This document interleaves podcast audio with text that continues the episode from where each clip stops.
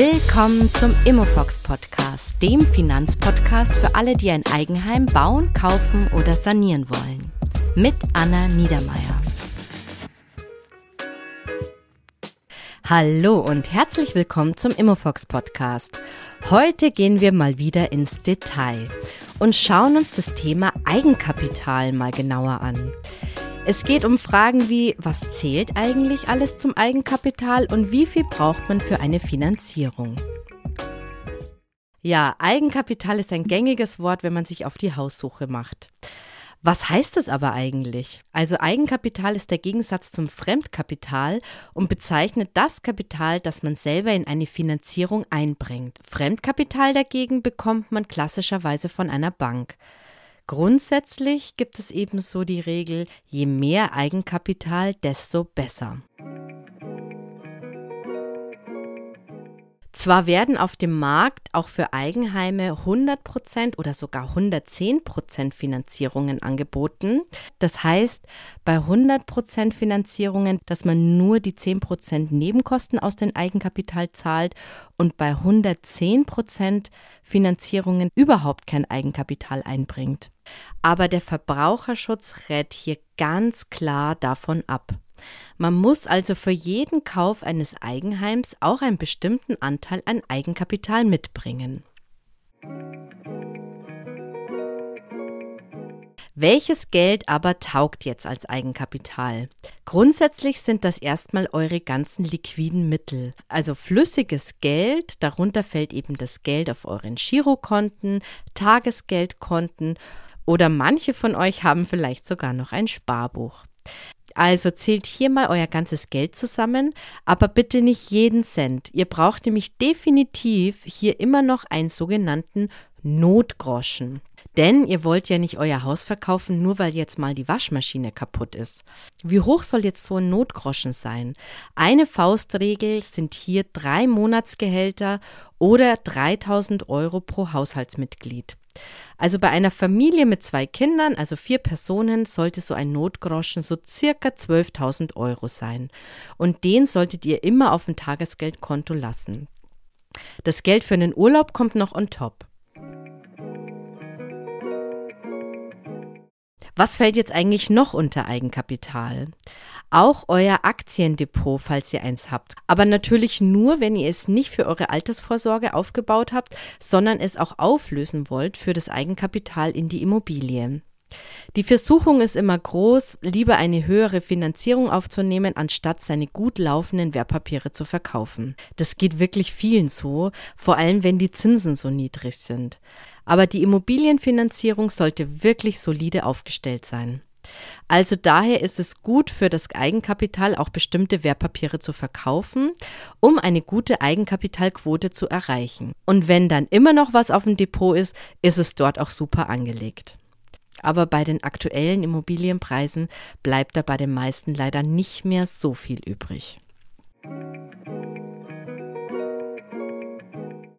Was gibt es denn noch für Quellen für Eigenkapital? Ja, der ein oder andere denkt da ganz intuitiv, hm, da frage ich doch mal meine Familie. Den Luxus haben natürlich nicht alle, aber in der Praxis passiert das in sehr vielen Familien. Hier gibt es die Möglichkeit, dass man von den Eltern Geld geschenkt bekommt oder dass sie einem Geld leihen. Bei einer Geldschenkung gibt es immer unterschiedliche Freibeträge. Eltern können ihren Kindern bis zu 400.000 Euro je Elternteil steuerfrei schenken. Also zusammen sind es 800.000 Euro. Das ist ordentlich, falls eure Eltern das aber auch einfach so rumliegen haben. Von Oma und Opa darf man 200.000 Euro steuerfrei geschenkt bekommen und von allen anderen Verwandten nur 20.000 Euro. Bei einer Schenkung über eine so große Summe solltet ihr aber immer einen Steuerberater einbinden, denn die Übertragung sollte auch korrekt umgesetzt sein, damit ihr keine Probleme mit dem Finanzamt bekommt. Eine weitere Möglichkeit für Eigenkapital ist auch seine Riester-Verträge einzusetzen. Zwar dient ein Riester-Vertrag eigentlich der Altersvorsorge und man darf kein Geld entnehmen, ansonsten verliert man nämlich alle seine steuerlichen Zulagen. Eine Ausnahme ist aber der Kauf einer eigenen Immobilie. Entweder man kann alles abräumen oder man muss mindestens 3000 Euro im Vertrag lassen, damit ihr die vollen Zulagen behalten könnt. Dieses Geld könnt ihr als Eigenkapital einsetzen oder wenn ihr bereits was gekauft habt, dann könnt ihr damit auch eine Sondertilgung machen. Dann gibt es noch die Möglichkeit, den Riester-Vertrag in einen Riester-Bausparvertrag umzuwandeln. Aber zum Thema Bausparen mache ich demnächst mal eine Extra-Folge. Neben dem Riester-Vertrag könnt ihr auch eine Rentenversicherung grundsätzlich als Eigenkapital einbringen. Aber meistens macht man bei der Auflösung solcher Verträge enorme Verluste. Also bitte nicht einfach mal so einen Vertrag kündigen, sondern nehmt euren Vertrag und macht einen persönlichen Beratungstermin aus, zum Beispiel beim Verbraucherschutz oder einem unabhängigen Honorarberater und lasst dort mal einen Profi genau den Vertrag und euren Fall anschauen und es auch mit ihm durchrechnen. Einfach mal so einen Vertrag zu kündigen, kann euch wirklich viele, viele tausend Euro kosten, also nicht so machen. Lieber einen Termin beim Verbraucherschutz ausmachen, das kostet nicht viel, das ist eine neutrale, super Beratung und ihr macht damit keinen großen Fehler. Habt ihr noch eventuell eine andere Wohnung, die euch gehört?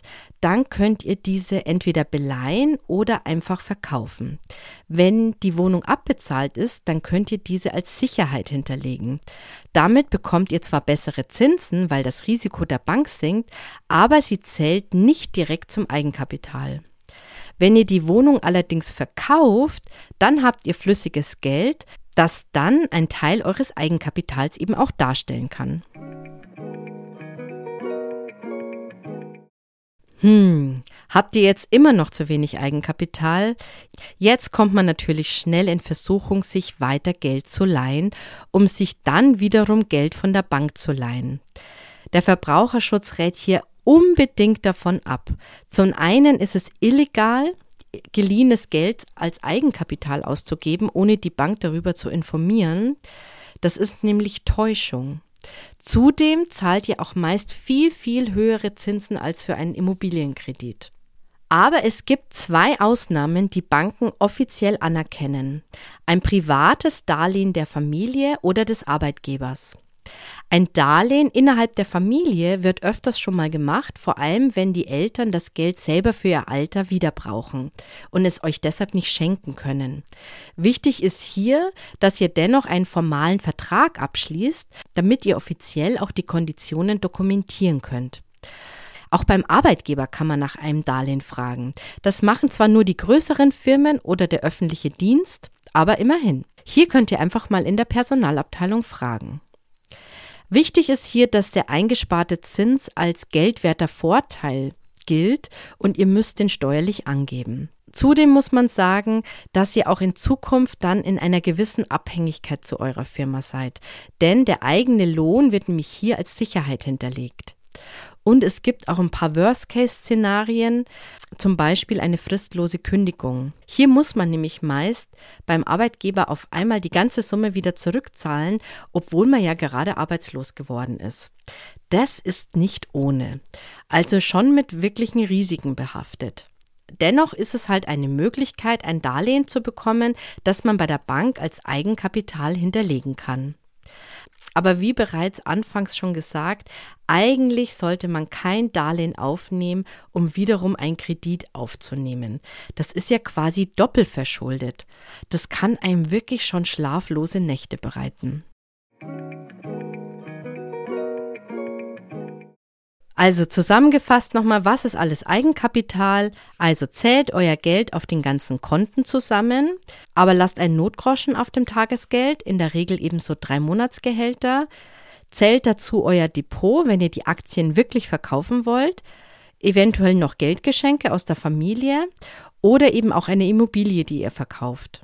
Zur Not nehmt noch einen Teil von eurer Riester Altersvorsorge oder leiht euch Geld von der Familie und in allergrößter Not könnt ihr euch noch Geld vom Arbeitgeber leihen.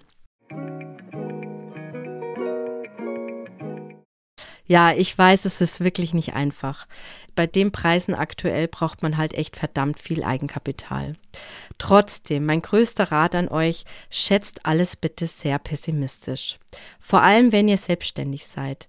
Also denkt daran, ihr müsst auch Krisen wie die Corona-Krise abpuffern können oder auch kleinere Krisen, wenn zum Beispiel ein wichtiger Kunde abspringt. Aber auch Angestellten sollten jetzt nicht mit großen Einkommenssteigerungen rechnen, sondern lieber konservativ bleiben. Das klingt total spießig, ich weiß, aber es erspart euch eben später viele, viele Geldsorgen.